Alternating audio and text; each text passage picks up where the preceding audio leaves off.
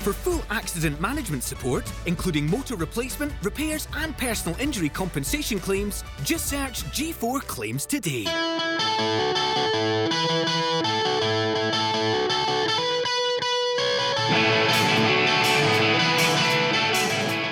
Uh, hi and welcome to this week's episode of the DW podcast. I am joined by Duncan Cowles. Thanks very much for, for coming on. How are you doing? I'm good. Yeah, thanks for thanks for having me. It's uh, nice to nice to chat to you. No worries. Uh, for for those that don't know, we, just before we were uh, recording there, I was saying it's almost like a, a roles reversal thing here. It's usually you that is, is doing the interviewing and, and the filming. So I'll let you introduce yourself, Duncan, and, and tell us a wee bit about you know who you are and, and why I'm chatting to you. I suppose. Yeah, I'm much better the other way around. But um, uh, my name's yeah, my name's Duncan, and I make documentaries. I suppose this is my well, depending on if you're is, is this just visual or is this, is this audio and visual or just yeah audio and visual so audio and, right okay so i'm in my bedroom which uh, which is as tidy as i could get it.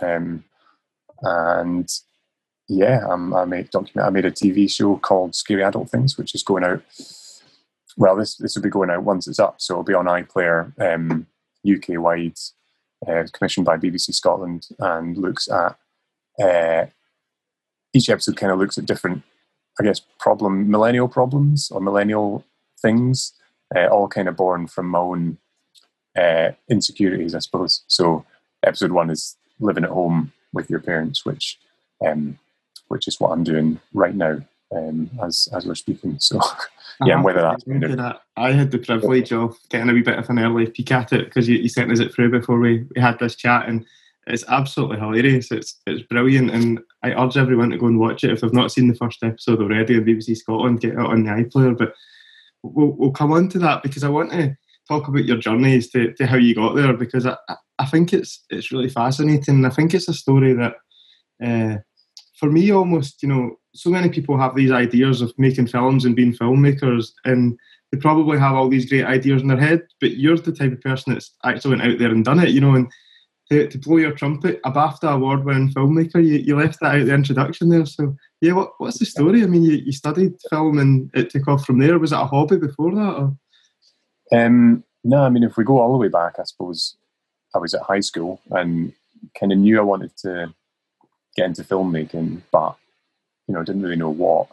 Quite like documentary, but wasn't really sure at that point went on to college um, just in Edinburgh and did like a TV production course, um, like an HND, and got more interested in documentary and then applied to go to Edinburgh College of Art, um, where I kind of went went in to second year, straight into second year, and did three years there, doing a degree in uh, filmmaking and, and very much like focusing on documentary whilst I was there and developing like how I we're trying out different styles and stuff, like doing straightforward um, interviews based stuff, and then doing like slightly more experimental stuff, and seeing where I kind of fitted on the on the um, on maybe the spectrum and uh, the style spectrum. That's that's what you call it. And um, I uh, yeah, and then graduated, worked at a started putting like short films out kind of back then. This was like 2013. I graduated, um, and so I would have been 23. Started putting short films out, kind of going around film festivals, and um, I was probably doing like one short, one kind of bigger short film a year. Um, that I was putting like maybe months of work into, or whatever it was, and sending that around festivals, and then kind of I was doing that almost every year for up until just now, really. And um, on top of that, also worked at like the Scottish Documentary Institute for sort of two to three years where I got involved in other productions and bigger, some bigger productions, just in sort of smaller roles, getting experience and meeting people, and and then yeah, I've worked for myself making films for people now for. Well, I left there end of 2016, no, 2015, sorry, and I've been kind of freelance ever since, doing my own films and uh, commissions for companies or for brands like I've done stuff for like TED. I did like a TED talk film, uh, which which was um, which was good fun. And without going off on a tangent, Duncan, yeah. I feel that uh, people either love or hate TED talks, don't they? It's like you're for it and you're you're totally inspired and motivated, or you're like, who is this wanker that's trying to, you know, get me psyched up for something that I'm just not buying into? I know I went through a phase of listening to like the TED podcast, and um, I got fed up. It was too inspirational. Um, well, not too inspirational. You sort of there's a lot of that like big focus on achievement and stuff, and actually like sort of does your nut in after a while. But um, I think the film kind of reflected that it was about insecurities and not being sure what to do and what to film and not really knowing what you're doing with your life, which uh, kind of runs through a lot of my work. Is I suppose being quite insecure about a lot of things and trying to figure out what to do about it or what how to yeah like would I be happier if I did this? Or you know so I'll go and try that out and would I you know and the series is very much like that. It's kind of um investigating different people's lives um I suppose and figuring out if if if I should be doing more of something or less of something. Should I be worrying about living at home or should I just relax and enjoy the, the free central heating? Yeah. I think that's a huge question as well, isn't it? Insecurity and, and happiness, because it's very hard to measure, you know, and, and, everyone measures it totally different. But just to jump back to something that he says earlier on, and, and, you touched on it, and he says you wanted to find your style, you know, and, and I think that's really important when it comes to the, the role that you do, and especially all the creative industries, because as much as you went and you've learned about this at college and, and you've had someone that's tried to show you the ropes, ultimately, in my opinion, what p- makes people good at this is having a uniqueness, you know, and, and having your own style and, and being different from other people. So it's it's probably quite a hard thing to teach. Yeah, it took a long time as well. Like it, I mean, I still my style still changes and evolves. Like obviously, as you kind of progress through different works and different projects. But I think um, at art college, I kind of stumbled upon like making more personal work. So me being involved in it in some way. And it was almost like when I started doing that, um, back in like second year, third year, you know, like people suddenly started engaging with my work a lot more and there was more interest in it. And I think people maybe felt there was like an honesty or like a openness of sort of exposing a little bit of myself alongside um, alongside the work. And I think it's only fair as well if you're interviewing other people in your films. You know, I, am like, well, I'm going to give a bit of myself up because that's only fair if I'm asking them to do the same. So yeah, kind of um, yeah, I'd say I'm more known for like my personal work and done a lot of films on my own family, for example, and um, and yeah, and I, I guess it, don't do so much family based stuff anymore because I've kind of filmed them all. But uh, so now just film other people's family. But yeah, um, so yeah, was it did take a while though, and you know you you make a lot of mistakes and kind of sometimes those mistakes work out better than you know like one of my films about my mum and a lamp which was way back at the start of my kind of art college days it's just a film with her coming into my room talking about me needing to change my bedside table lamp and um, ended up getting like hundreds of thousands of views overnight and going around film festivals and stuff and um, yeah, that really like changed the direction. You know, it kind of pushed me towards doing more work with my family and things like that. And yeah, but that was a complete accident. So um, I couldn't have planned that even. You know, it just sort of happens. You just have to keep making stuff, and then you kind of grow with the work. And not everything I've done has been great either. You know, like there's been plenty of rubbish films along the way. So yeah. People really buy into that personal aspect, though, don't they? Especially in all art forms, I think. But at the same time, you know, you, have touched on insecurity, and, and, that's a recurring theme throughout your work. But I, am not saying that you're, you're not insecure, Duncan. You know that more than any. But I think it's it takes a lot of guts and courage to actually put yourself out there, and, and in the work that you're doing and have been doing for many years, to film yourself and to talk to a camera, you know, and, and to watch it back, you need to have some sort of comfort and belief in yourself. Yeah, I think I was pretty like um, sort of shy growing up, and like was quite scared to even leave the house a lot when I was younger. You know, like found things quite difficult, found life quite difficult um, socially, and going into filmmaking. One of the things that I think I enjoy about it is it forces me outside of my comfort zone. And so when you expose a little bit of yourself on camera, you have to go out and meet someone before it. You know, like sometimes my entire body's like, "Don't do this," you know, like go back home, go to bed. But I'll um, kind of force myself through that because I always end up enjoying it once I've done it. And you know, you enjoy meeting the person and get having a laugh with them. But yeah, it's it, it isn't something that necessarily came naturally to me when I was growing up. So I think that's one of the reasons I do it. Yeah, it forces me out of my comfort zone because it's my job. So like I have to do it. Do you know? like if I'd picked an easier thing where I could just stay at home and never leave the house, I don't think I would have grown at all as a person. I would have just stayed that shy kid that, um, you know, sat in his bedroom and sucked his thumb. So yeah, absolutely. Do you think I have to ask you this because I now feel terrible that I have not seen it? But but where can I watch this film with you and your mum and your lamp?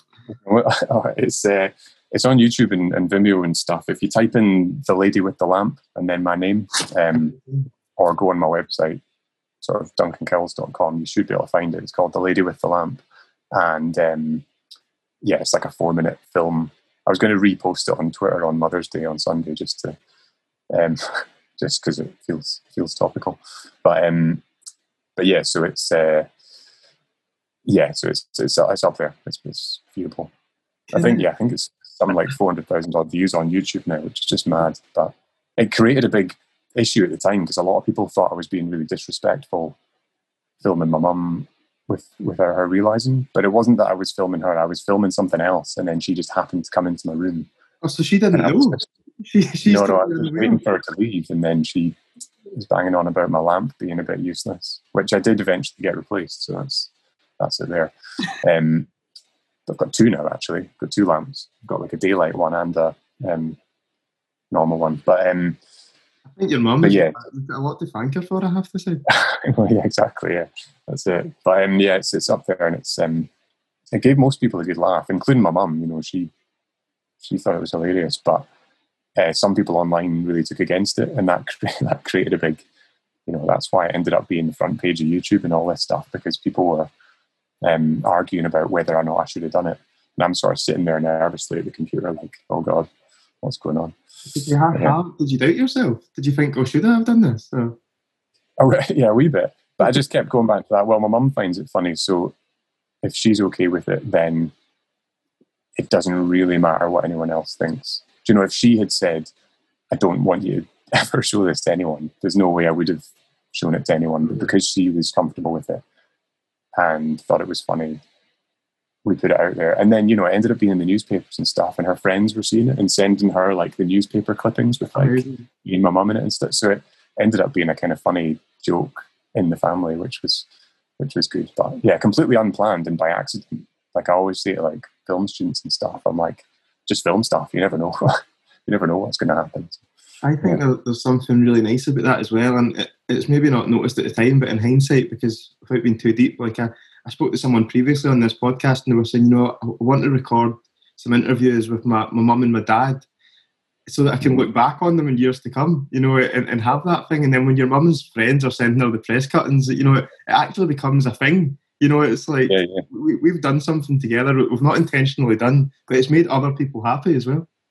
Yeah, well, that was a nice thing about it as well, especially like going to screenings where it was getting shown, and even now still it, it gets screened places. Um, well, actually, not so much at the moment with there being no screenings, but you know, previously there was up until like last year, there's still it's getting shown at the odd festival and to audiences, and like when you get to be there, you know, hearing the audience reaction and hearing it cheer people up is like one of the nicest things about making films that you know entertain people and stuff. So so yeah, really good. And I've, it's like a bit like that with the rest of my family, having done interviews with say my grandparents as well.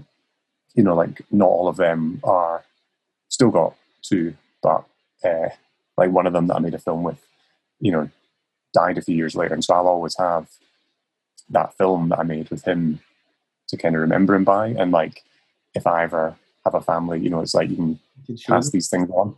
So there is a real value in doing it. Whether you turn it into like a film that plays at festivals or not, it's kind of a it's a good worthwhile thing to do with um with your family. I think. It's really.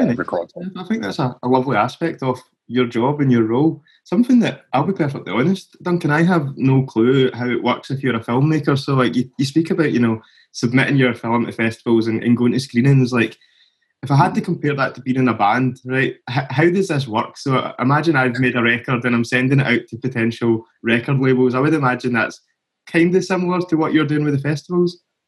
A wee bit, aye. It's like you're going round them, is that almost like you're you're touring the festivals, or is it like how does it work?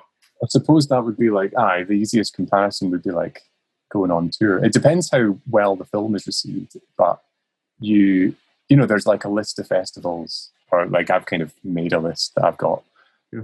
of kind of sort of bigger short film festivals, for example, if sort of ignoring the feature film stuff. So that's almost like a whole other step up. But the short film, there's a whole world of short film festivals that exhibit work, and it's like a whole community, which is really nice. And you get to know people in it and stuff as you show work. And uh, you basically just submit your work through submission portals, or if you know the programmers, you might be able to just send it to them. And um, a few months go by, and then you start finding out if it's getting played places.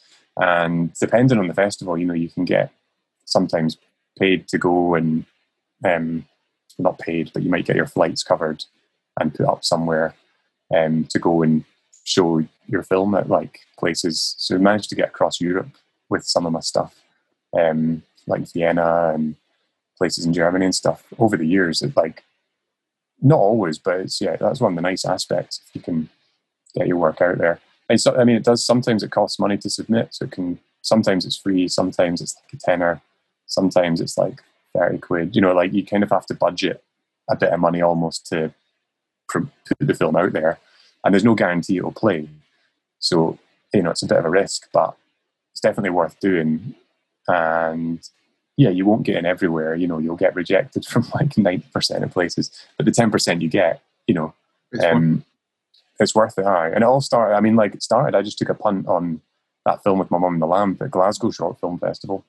That was the first place I ever submitted, and that's on. Well, it's on at the moment, or next week, or probably when this goes out, it'll be it'll be on, and um, digitally. And uh, yeah, they they and that was like a fiver or something. And I remember like I mailed off a wee check with it and stuff, and like uh, and and they showed it, and that gave me the faith to then There's give it no to other digital people. bank transfers. It's like here's a check in the post. yeah, it was the only time I've ever done a check, but um, I think it was digital very quickly after that. But um, but yeah, so it was. Uh, so it's it's kind of like that, and then yeah, there's an there's like awards at some festivals, so you might be eligible for an award. I'd say like ninety five percent, ninety nine percent of screens. You know, you're just really looking to screen the work, but occasionally, like I've been lucky enough over the years to win some awards for work, and then you get like cash prizes or whatever it is, you know, which has also been nice. But that's like that's like very lucky if you get that. Like with the odd film, manage to get a few awards, but that doesn't happen most of the time. And it's not really what you do it for either. That's just a nice bonus if that happens. So, um, so yeah, and it's all about just meeting other filmmakers and um, yeah, and having a bit of fun. You know, it's like getting to travel and especially if you make a film with a friend and you both get to go, like that's that's even better. You're basically just yeah, it must be like being in a band and getting to tour. I would imagine. Totally having not been in a band, I don't do. know. Like, I'm submitting my work and I'm going over the world and people are watching it and enjoying it, and I can do this with my friends. It sounds brilliant. It's good, yeah. I mean, it's um, it's not. I mean, there's there's plenty there's plenty of downsides as well. I could talk about all the rejection emails and stuff, but you kind of just get used to that. And I always say, like to students and stuff, like try not to pay attention to the rejections because, like, if you let that get to you, you'll be endlessly, you know, miserable. Um, because you get them every week. You know, you get them. You can wake up to like three rejections. You know, but you just every now and again you get an acceptance, and it's not like you put the rejections on your website. You know, people only see the the acceptances, and then you just kind of build your career over a few years, and then maybe make the step up and also do like feature film if you want to go down that path, which is obviously more work. But then there's the same thing for that as film festivals and um, and yeah, I guess you try to get distributors and stuff, and yeah, all that kind of thing. But Yeah. You mentioned the awards there, Duncan, and it's it's obviously not what you do it for, and you do it for the, the love of the job as well. But as I touched on earlier, a BAFTA award-winning filmmaker. I mean, that that must be you, you might not have done it for that reason, but it must be quite cool and uh, an honour to have that next to your name. it was great, yeah, and it was a film that I made with with my friend as well, so it was nice to be able to share it with someone else, you know. Um, and it's a film that we've made about. It's my friend Ross Hogg. He's like an animator, we'd made this film about his gran and her kind of. Um, she was at the sort of end of her life, and it was kind of her telling the story, and uh, we, it was animation and documentary. So it was back in 2016, I think we won the won the award for that, and got to travel a lot with the film, which was great. And yeah, like it's obviously it's not what you do it for, but it's definitely nice recognition when it happens. Um, and you just enjoy, try and enjoy the moment because it might never happen again. uh, so, yeah, it was great. It was great fun. Yeah. You, you said that you meet other filmmakers as well, and, and I am not putting these words out there, but I have read it that you have been compared to the Scottish Louis Theroux. I don't know where you. I'm sure someone said that at some point. Yeah, but um, I mean, I'll take it. I'll take it. It's I like his work, so um, I'm happy with that. I don't know if, uh, yeah, I mean, I enjoy watching his work, but I don't know. I, I guess he's far more experienced than than um, he's been doing it for a lot longer than than I have. But but yeah, I suppose maybe the aspect of putting myself in my work a wee bit helps with that, and that's why the comparison. Both got a very laid back approach, you know, in, in a very soft, relaxing tone. So maybe that's where it comes from. yeah, I'll say that. Um, yeah, it's. Uh, I think there's there's another filmmaker like Nick Broomfield as well that people compare, and he's he's also someone that I like. And I think those are the directors and, and filmmakers or presenters that I'm kind of um, drawn to. Is like they're not afraid to put themselves in it, and I, I find that when I watch programs, like it's sort of slightly more honest and um, you're not trying to ignore the fact that you're standing in the room with someone with a camera. Because you know there's a way of making films that, that ignores the filmmaking side of it and that's perfectly fine as well. But i sort of feel like being there with a camera changes the situation so much that to ignore it is almost hiding the reality a wee bit that's if that makes sense. Um, so that's why i quite like doing it as well. You know it's yeah. um, and so much of the yeah so much of it kind of yeah, like I say, it sort of changes the situation. Like if I'm messing about with a camera in the corner, you know, it's like it's weird for someone if I'm sitting in their house doing that. Mm-hmm. It's not their average day, you know. So it's not an it's obviously for someone to be in, is it? And and on top of that as well, I would imagine when you put that camera in front of people, people can often change. You know, if if you're uber confident and really out there, I can imagine it can really bring out the best in you. But you know, if, yeah. if you're a bit shyer, you know, it could probably make you revert into yourself. So I suppose that it, mm-hmm. without meaning to, you're almost putting people in a position where they're like, "What do I do here?" Yeah, yeah. There's definitely like there's there's occasions where someone may um, perform a little bit more once the camera's turned on, and you know you can kind of spot that, and uh, that can be that can be good or bad. But or there's people who maybe have had a bit of media training um, so they're maybe a bit more on guard when they're they're mm. being filmed about what they're saying and stuff. So there's different scales, and then there's people who've never been filmed at all, and they'll just sort of sit there and have a chat with you, uh, which is normally the easiest um, and most enjoyable. But yeah, everyone's slightly different, and you don't always know how you're going to react when a camera gets turned on. Like especially if people haven't done it before, they can be totally relaxed, and then suddenly it can be actually quite nervous if I'm sitting there sticking a camera in your face. So um, so yeah, but but I think just chatting to people and reassuring them that like I've never got some kind of crazy agenda or anything. You know, I'm just interested in meeting people. So um, so normally it goes okay.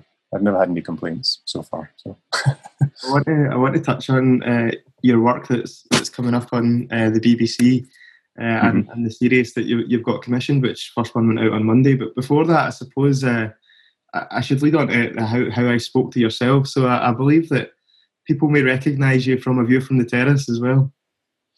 Aye, if they're into football, um, they might have seen the the sort of Duncan and Duncan put a shift in uh, segments that I've done on um, uh, View from the Terrace with uh, Duncan Mackay, um, which I think we've done 13 of them now in total. They're brilliant, maybe. absolutely brilliant. So, um, so yeah, that's the other the other thing. Which and it's the same production team involved in both programs as well, which has been nice. So same producer and um, company. So so yeah, it's kind of it's good. I think if hopefully if people like them, they would like the new series. You know, it's it's there's a similarity in, in some of the style, but um, there's only one Duncan in it. That's the potential downside for some people if they want they want both. But we'll still be doing more pit shifting. So yeah. I have to give him a bit of a shout out. Duncan Mackay, I think, has, has been hilarious in these Duncan and Duncan sketches for review from the terrace, and they, they, yeah. they are very similar to the uh, the series that's coming out, and I can see exactly what you mean, and I, I can see where you know it, it's came from the same kind of production company or the same background because it works. Uh, for those that haven't seen it, I suppose it's it's very much sketches of you and, and your friend Duncan going around Scotland and visiting Scottish football grounds as well, and uh, there's some sketches where he's dressed up in a mascot costume, you know, at different clubs to look at behind the scenes and what actually happens at a football club in day to day. Is that fair to say? Yeah, it's kind of shining a light on um, the unseen work that goes on around football matches from the point of view, like of, I guess there's me who's I'm not particularly into football. Um, nothing really against it. I've just never never been that into it. Uh, possibly just because my family's not into it. I, always wonder if that influenced it. Um, and then there's the other Duncan who I kind of follow around with the camera, who like loves football. You know, visited every ground in Scotland and just you know everything about it. Like he's uh, interested in. So his enthusiasm kind of um, hopefully matches quite well with my probably slightly less enthusiastic and skeptical. yeah. um, so we're two sort of Duncans from two quite different sort of places. And we, yeah, I don't know. I mean, it's been great. Like, obviously, because before doing the first one, I didn't really know the other Duncan at all. We just got kind of shoved oh, together. And it's been really nice that we've been able to form a kind of friendship over um, over the I guess it's a couple of years now since we did the first one, I think. So, um, so yeah, that's been one of the good things. And we, yeah, getting to go around all these clubs, which have like, I mean, the, the, people that work at these football clubs as well are so nice. Do you know what I mean? They're like so welcoming because a lot of them, especially the smaller ones, is volunteers as well, and so they're just they're delighted to have um, have kind of a light shone on the work that gets done. Or the last one we did was kind of the community uh, sort of stuff that Stenhousemuir have been doing um, whilst the whole pandemic's been going on, delivering food parcels and stuff like that, which I had no idea that clubs were doing. I thought it was just football. Um, but, you know, they're doing this whole other thing, which is really nice as well, and giving back to communities. So, yeah, I think, um, yeah, it's nice that people enjoy them. And hopefully we get to keep doing more. I'm, I'm always slightly worried that we run out of jobs for Duncan to do because he's done so many now. But uh, but hopefully we keep finding finding new ones. Absolutely. And there's some. I mean, if people want to see it, there's some available on online as well. You know, there's um, some of them on the BBC Scotland YouTube. But if you, again, if you go on my, my website, I've kind of tried to collect the ones that are available from different places and put them on my site. So. It's, uh, I find that quite interesting that you didn't know each other before because from watching it on BBC Scotland, it seems like you have known each other for years and you've got a real connection there. So that's quite interesting. Yeah. No, I, I had no idea. I was slightly confused at first because they were talking about like me and they were talking about this other Duncan. And I, it took me like, you know, you have to sort of, for 10 seconds or so, I'm like, hold on, is there another person called Duncan or are you just like referring to me in third person? But yeah, no, there's, there's this other dunk. I'm like, okay, right, fine. Um, but yeah, that was good. Like, can you hear the lorry in my street, by the way? Do you want me to shut my window? I can't hear it at all. Can hear it, that's fine. Just It's loud where I am, but I didn't know if it was coming through the speaker. Like I've been, no, someone's picking up a skip. Um, it's all good. It's all good. Yeah. not not massive, but someone up the road. On the not topic, that, not that it matters at all, but yeah. on the topic of where you are, Duncan, uh, you're very much sitting on set of the, the new show on BBC Scotland called Scary Adult Things, which is a six part series uh, where you face on head on. Well, how would you describe it? I would say it's it's turning 30. We must be around about the same age, you know, early 30s.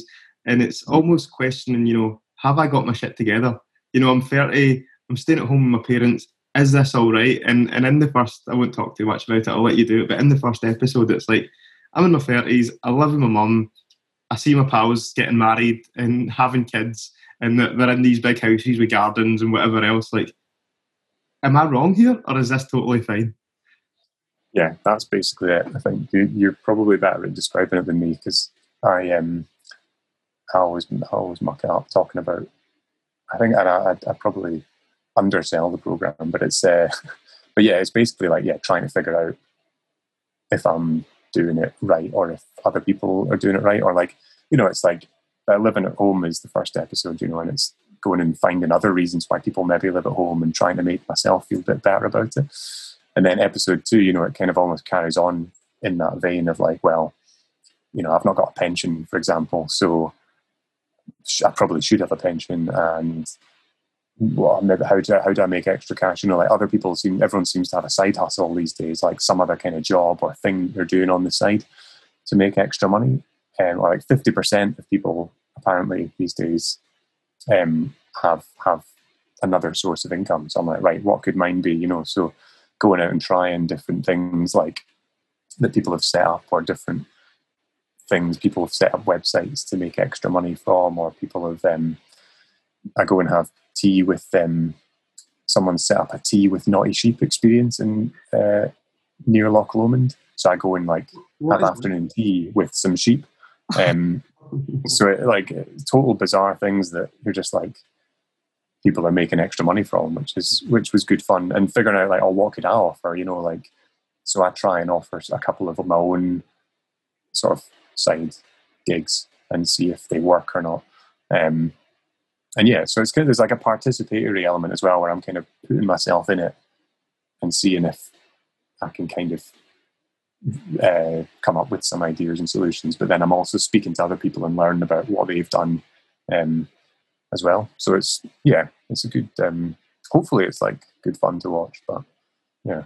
It certainly is. It certainly is, and I, and I think the reason why it's it's also very good is because it's so relatable to many people you know, I think you touched on the first episode, and I've maybe got this figure wrong, but you said one in four people of that age live at home with their mum. Is that right? One in four? Yeah, I think when we did it, I think the number's actually gone up, but that was the sort of latest official statistic we could find. It was like a quarter of people in the millennial age range, which was, I should probably have this written down in front of me. I think it was something like 26 to 36 year olds or something. It was like a, let's say around about the 30 year old mark. Um, still live at home with their parents. And I think more because of the pandemic, but actually the first episode was filmed pre-pandemic, so it, um, it maybe wasn't as many, but still like a huge amount. Do you know what I mean? And a lot of people, a lot of my friends still do stay at home, um, but there is a whole number of other ones that have massively got their life more in order, or seemingly got their life more in order than me. Um, and it's kind of looking at like, well, is it a big deal? Like, should I feel as daft for still living in the same bedroom that I grew up in, or you know, am I have I got it figured out? Maybe it's the right thing to do. Do you know what I mean? Is you know, like I was saying, free heating. And um, absolutely, I don't think there's a right or wrong answer to that either. You know, and and without getting off on a tangent, I feel that society almost paints this idea that this is what you have to be doing. You know, you, you have to be in, and I, I say this about a lot of my friends, and this is not a bad thing at all. You know, I'm planning to get married this year, but a lot of my friends are married with kids quite young, and mm-hmm. you know, I look at them and I think it's fantastic. You know, they've got amazing families, amazing lives there as well. But that doesn't mean that necessarily other people are doing it wrong, and it doesn't matter yeah. that they've done it right. But I think you know, it's we're maybe moving away from that now.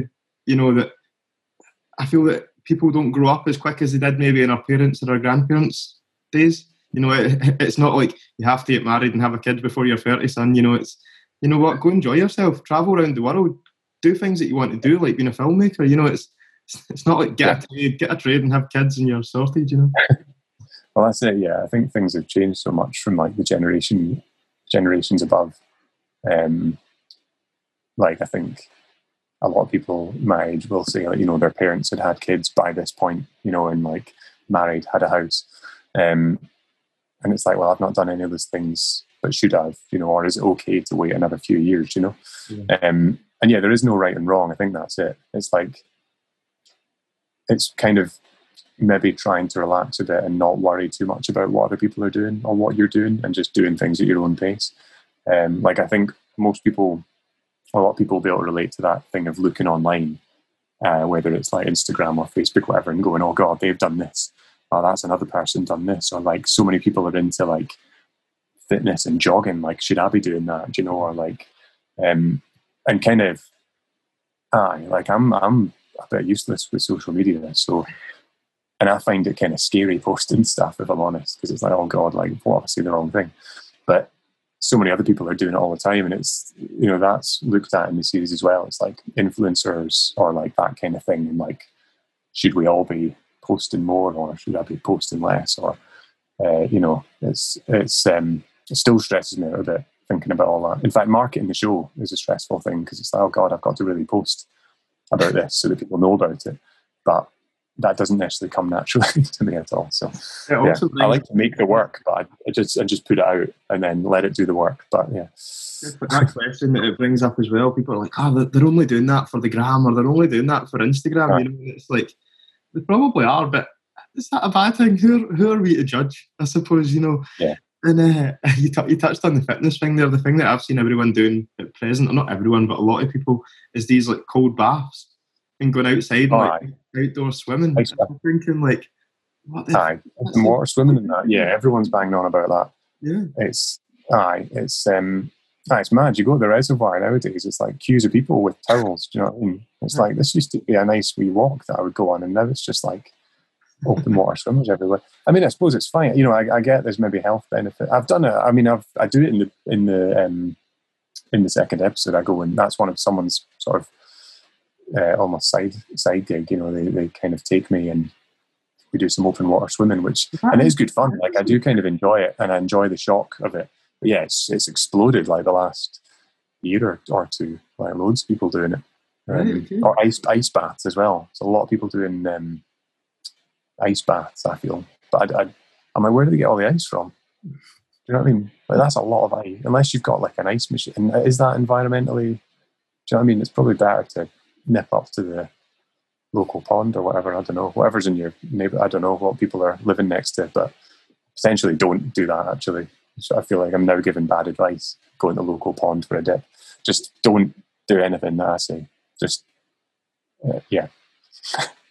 by the time that, as I've said before, by the time that this is episode is out, people should have watched uh, episode one. But th- there was some things in episode one that just really struck home with me, and it was, you know, you you were looking online at the prices of houses in your area uh, and what you could get for for what you were willing to spend, and uh, yeah.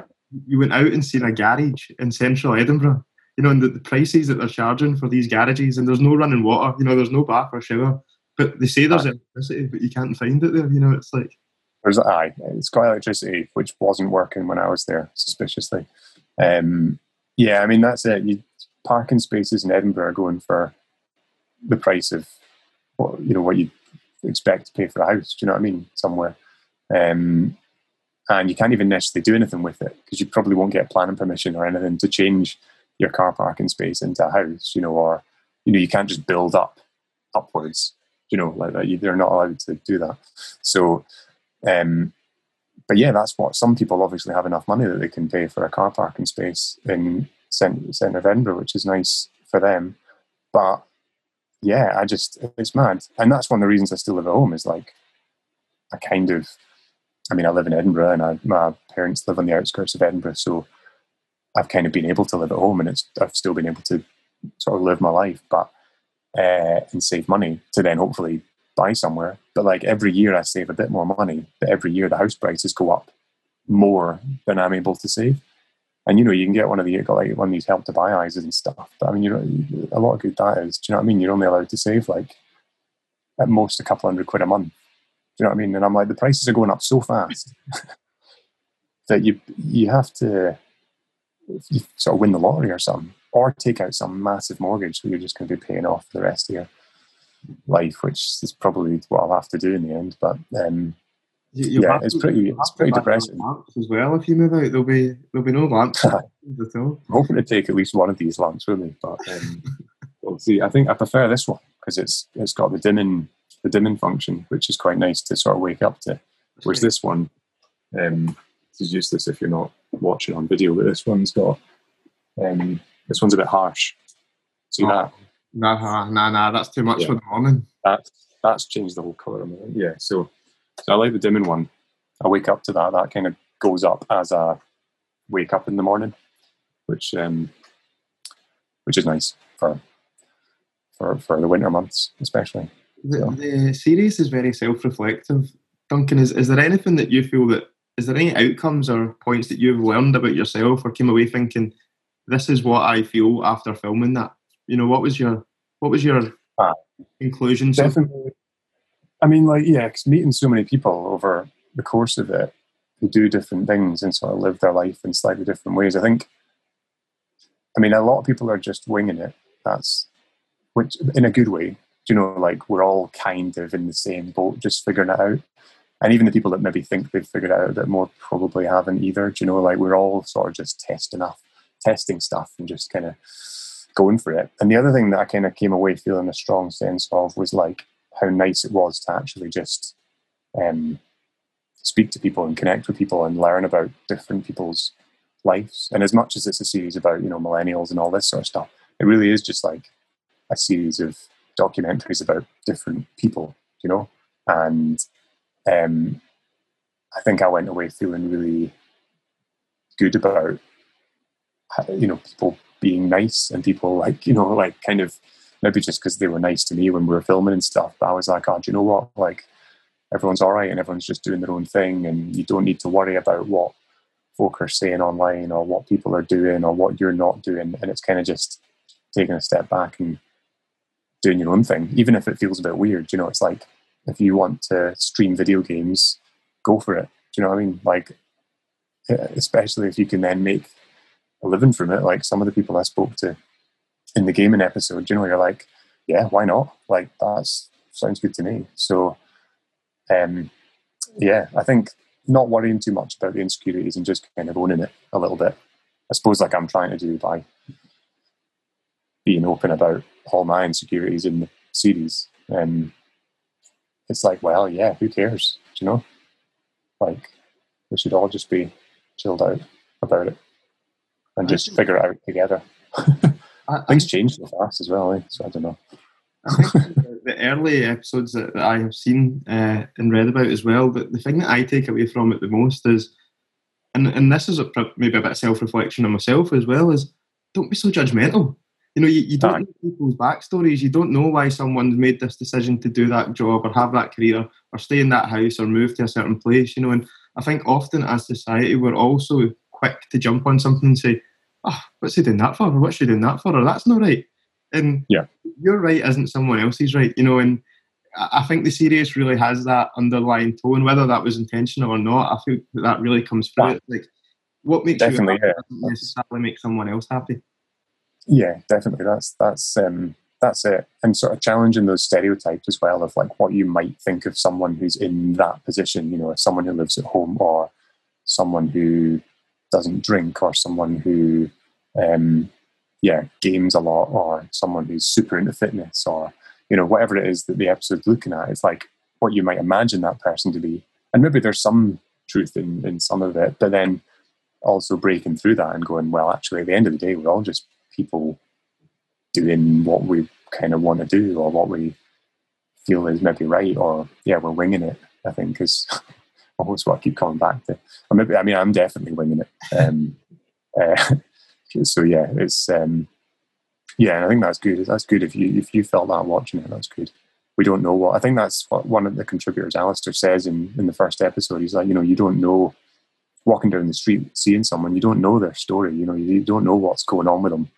um, they've got a whole, you know, so you shouldn't be so quick to judge. But we are all guilty. I mean, we're all guilty of judging too quickly. Like, I mean, I, I do it without thinking, and then you have to sort of go on. Or oh, I'm sure they weren't meaning to throw that thing at me or whatever it is.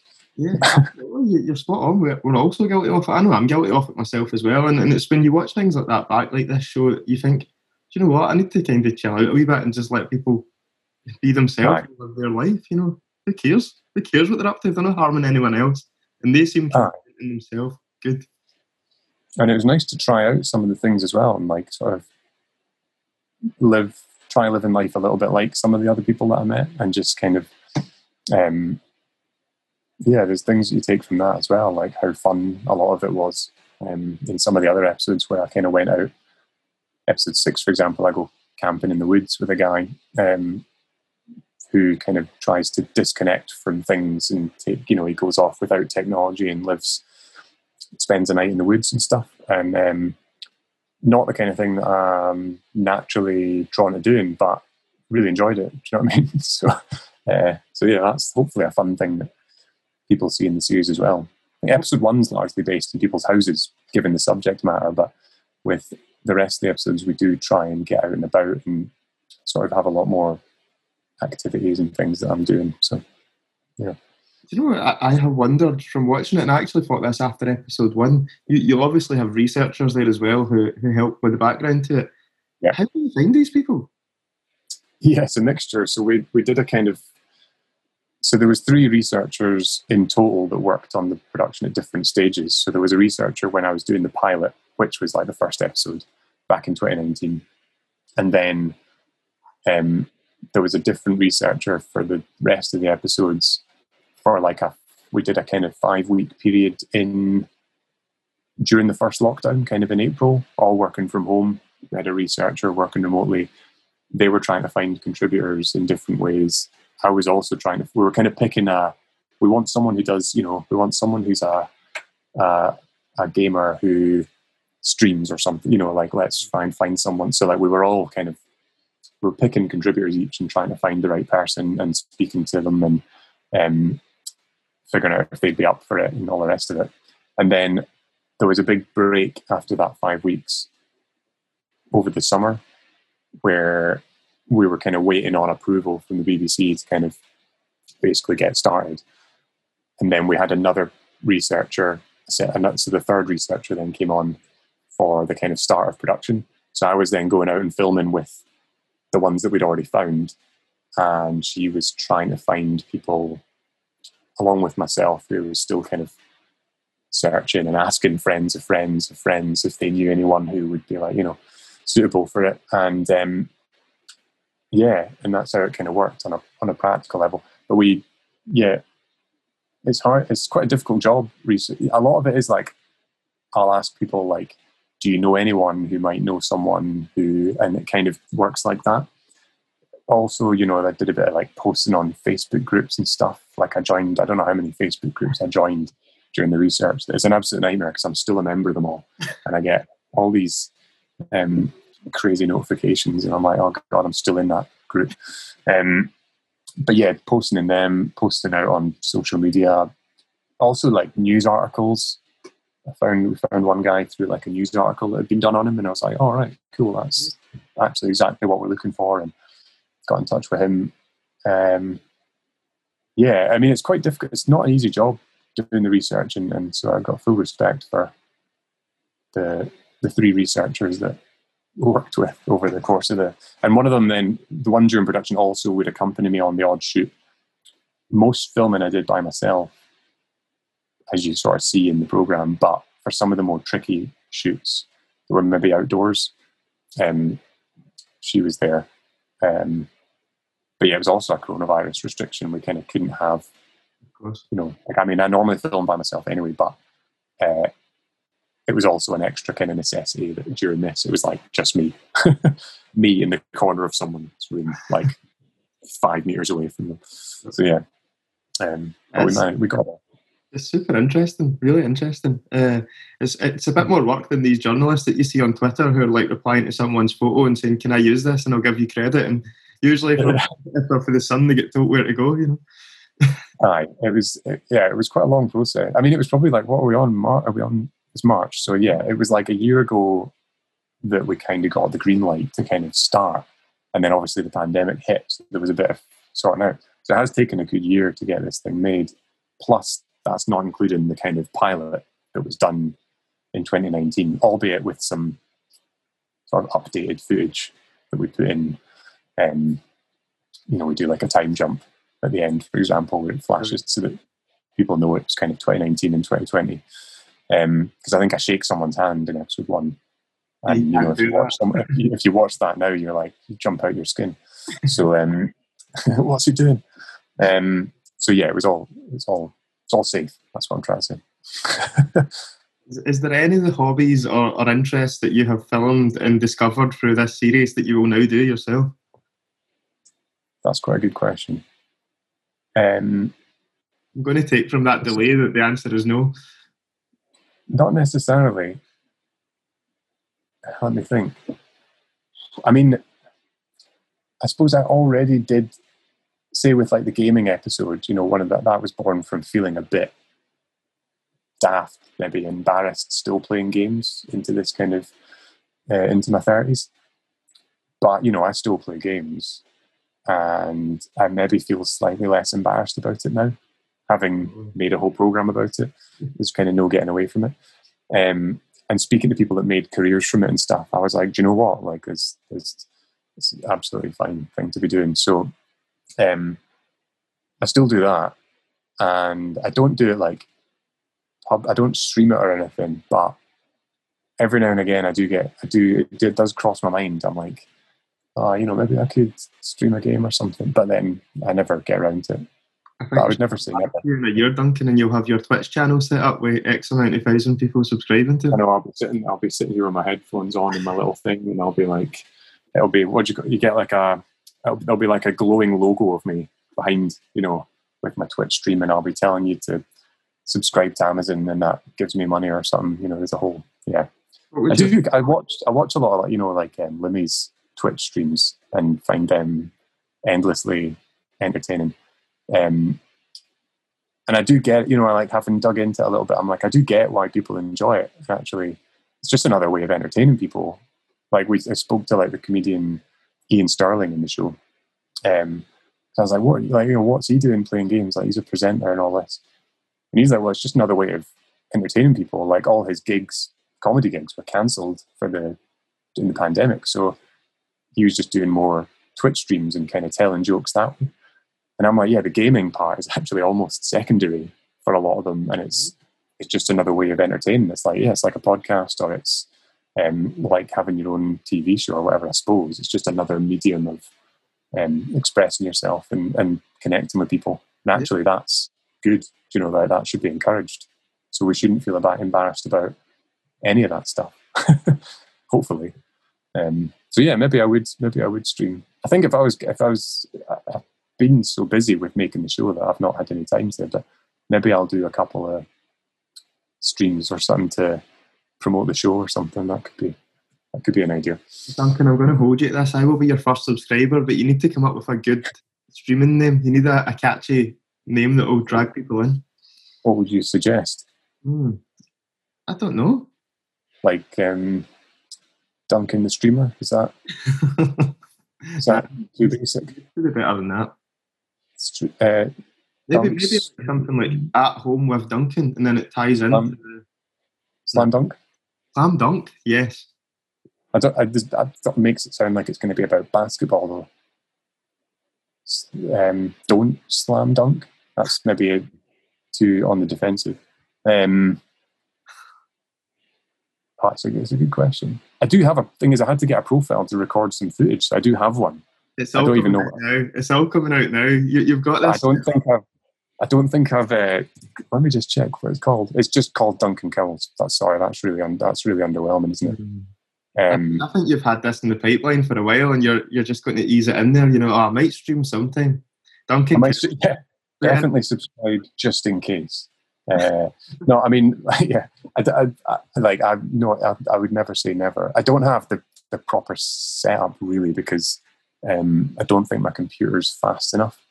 But I know you can do it through the PlayStation, but to do that, it means I would have to be in bed, and I don't know if that's you know like an issue for folk if you're doing your stream from bed. Is that all right? Maybe that's a mean, unique take. Maybe that is what could set you apart from the others. Being in bed, yeah, maybe. I mean, I I don't know if people then start to expect something else, which I probably wouldn't be open to. But you know, I do have the the I got the PlayStation camera thing, um, thinking I would need it for the show. Actually, I didn't. But so maybe I'll just use that and do do some. Do some but I don't know what you know. I, gaming for me is quite a private thing. I'm like I quite like getting a getting a game and working my way through the story, and it's like a way to relax. So to share it publicly, I don't know if I'd get the same enjoyment that I get. It would be like a different thing suddenly, you know. Um, but maybe, do you know what I mean? Maybe. Um, it's no longer your downtime to chill out. You know, you're then front and center. You have to perform. Why? Well, that's it. I, I mean, yeah. I like the idea of just chatting. I mean, I almost like the idea of it just being a webcam. You know, like the olden days where they just did webcams, and that was that was like enough. But now you've got to play a game at the same time. It's like, oh, do I have to? Can I just like? Can we not just chat? I know there is a thing called just chatting. I saw.